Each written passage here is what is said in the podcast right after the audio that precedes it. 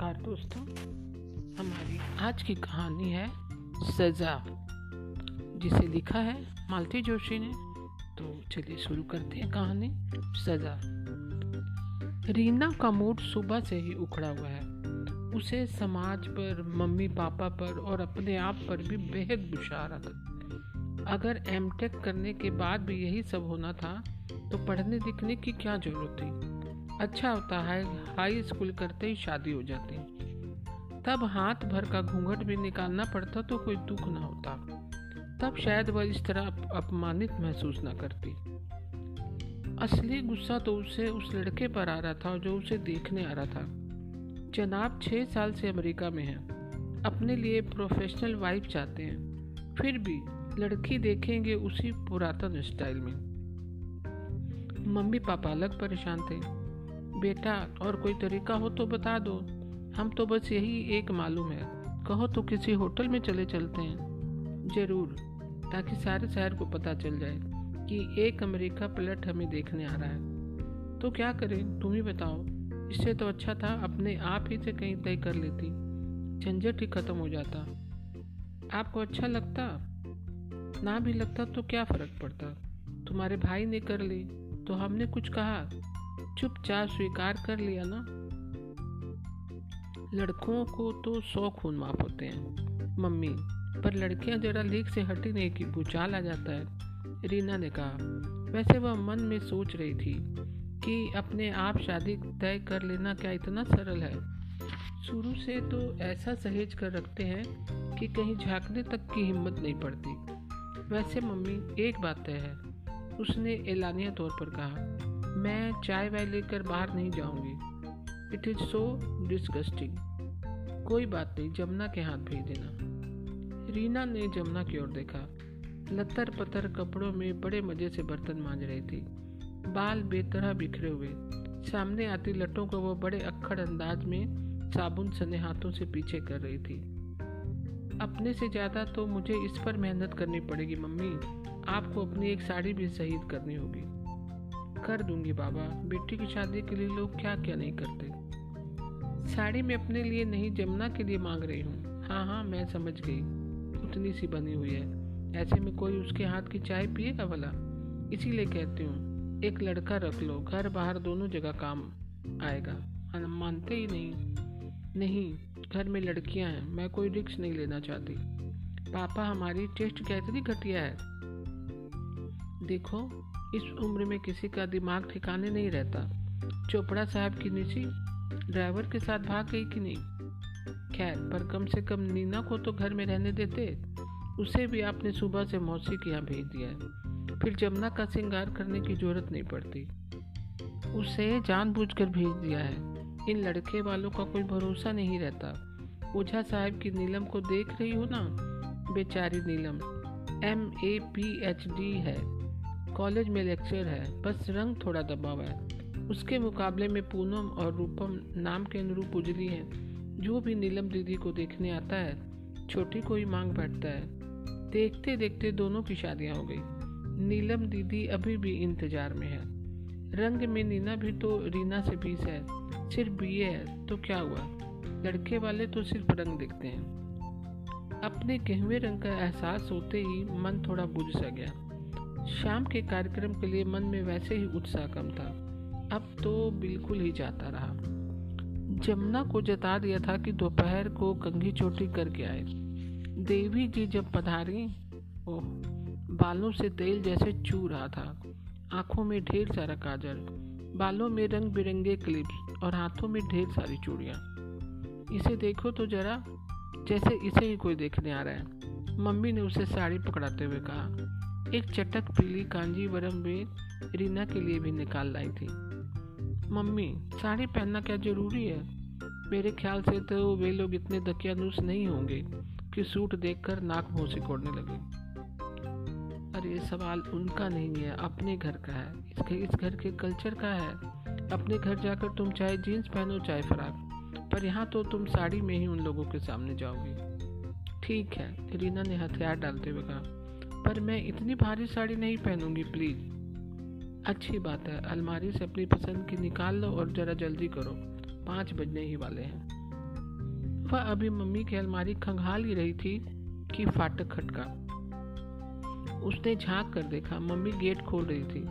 उसने सोचा, अमेरिका पलट को एक नज़र देखो तो सही। पापा ने उतर कर पिछला दरवाज़ा खोला। साहब जाते उतरे। सकल सूरत से तो स्मार्ट ही लग रहे थे। हाँ रंग जरा दबा हुआ था। अमेरिका में उसमें कुछ सुधार नहीं हो पाया। लड़के के पीछे पीछे उसका पिता उतरे। उन्हें देखा और वह धक से रह गई। मम्मी के अलमारी को यूँ ही खुला छोड़कर वह अपने कमरे में जाकर धम से बैठ गई। उसने दोनों हाथों से अपना सिर थाम लिया। रीना, वे लोग आ गए हैं। तुम जल्दी से तैयार हो जाओ। तब तक मैं किचन में सब जमा कर रखती हूँ।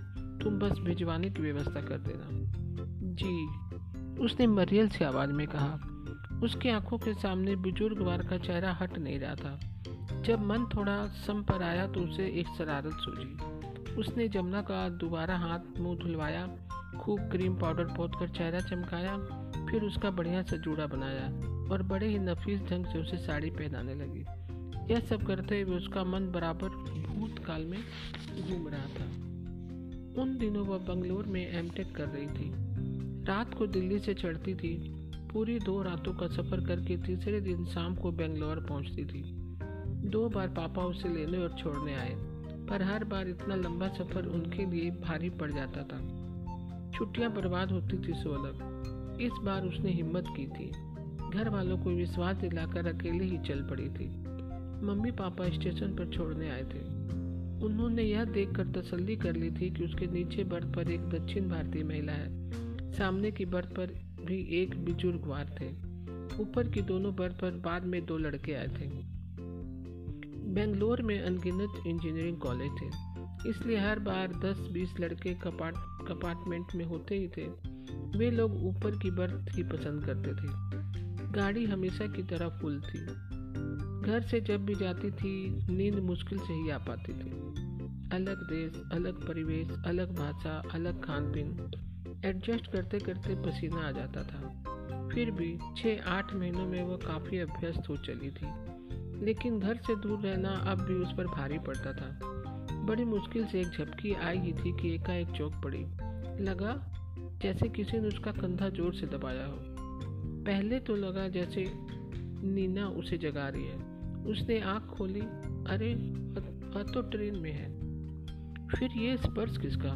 उसने सतर्क होकर ऊपर देखा। वहाँ खराटों की आवाज़ें आ रही थी। सामने वाली बर्थ खाली थी। शायद अंकल बाथरूम तक गए हों। बर्थ से उतरते हुए हाथ छू गया होगा वह पीट करके लेट गई। आहट से पता चला कि अंकल लौट आए हैं। इस बार उसकी पीठ पर उंगलियों का दबाव था। वह सांस रोक कर लेटी रही।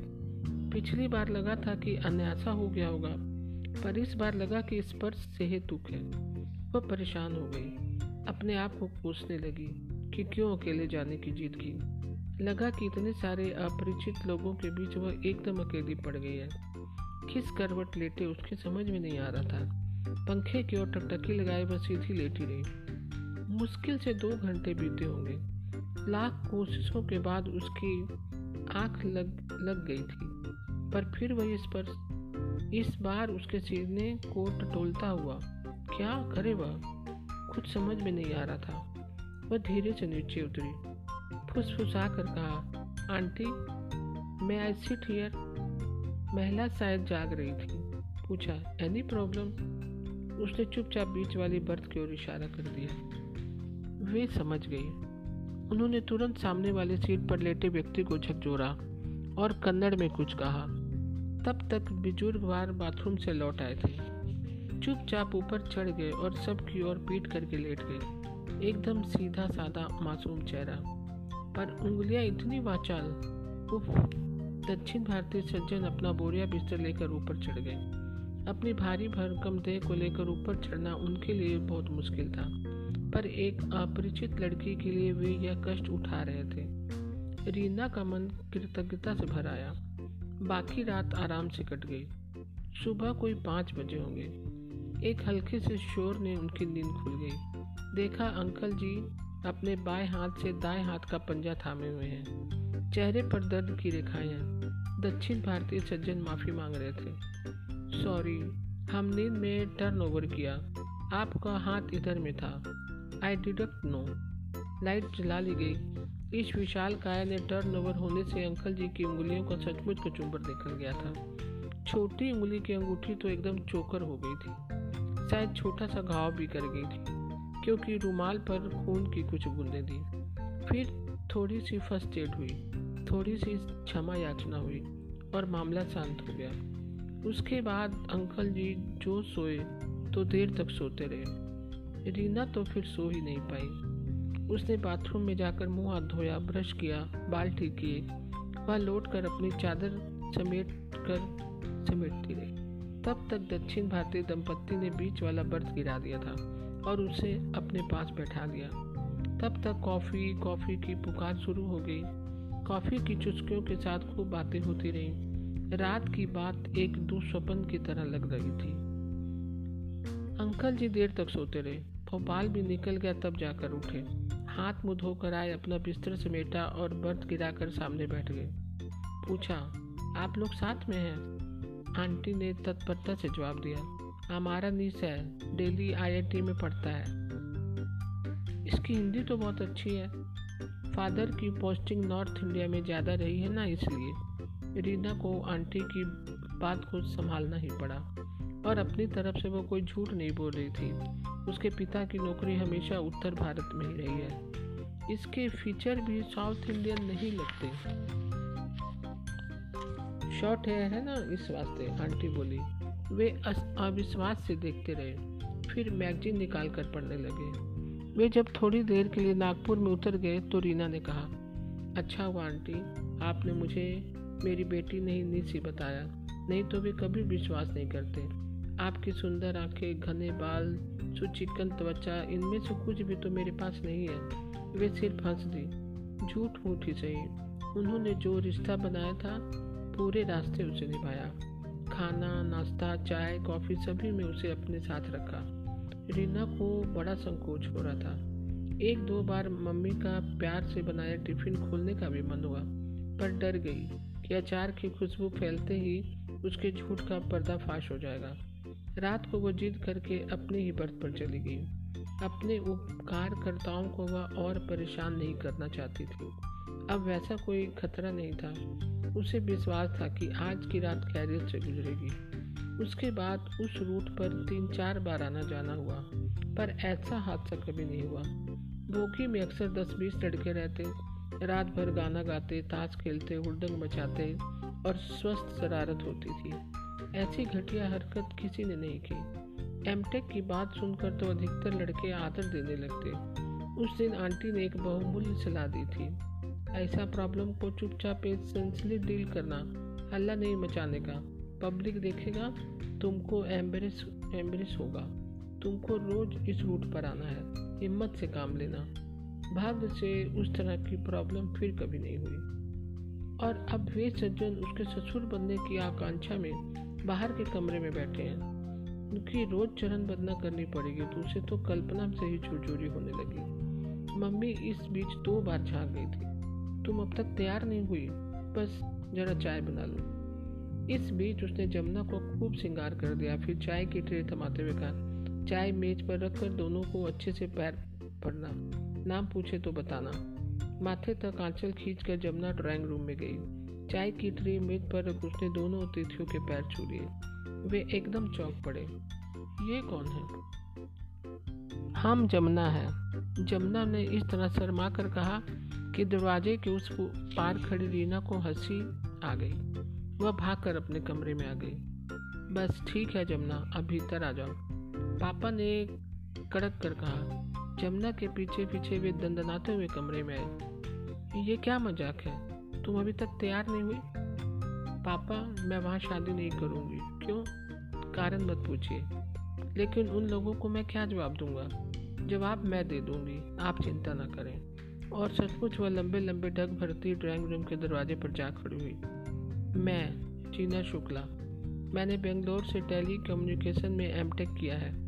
बंगलोर प्रवास के दौरान एक बार भेंट हुई थी, आपको याद होगा।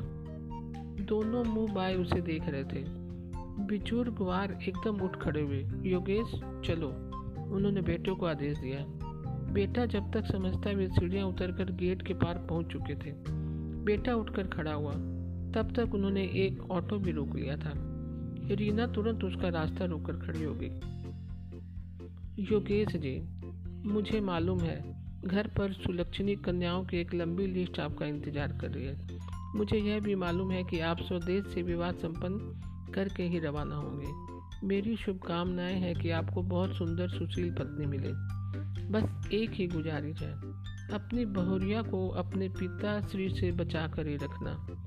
लड़के ने एक बार रीना को जलते हुए आँखों से घूरा और बाहर निकल गया। मम्मी पापा इतनी देर तक इस नाटक के मूक दर्शक बने रहे। फिर वे एकदम से बोले, आखिर बात क्या है? कुछ बताओगी? बताने लायक नहीं है पापा। फिर भी पता तो चले उसने क्या किया। बच्चों को ऐसा सबक सिखाऊँगा कि ज़िंदगी भर याद रखेगा। पापा, वह शख्स ज़िंदगी भर के लिए अपने बेटे की नज़रों में गिर गया है। इससे पूरी सजा, इससे बड़ा दंड आप किसी को क्या दे सकते हैं? तो दोस्तों, आज की कहानी आपको कैसी लगी? मैं कल फिर एक नई कहानी के साथ उपस्थित होंगी। तब तक के लिए नमस्कार दोस्तों।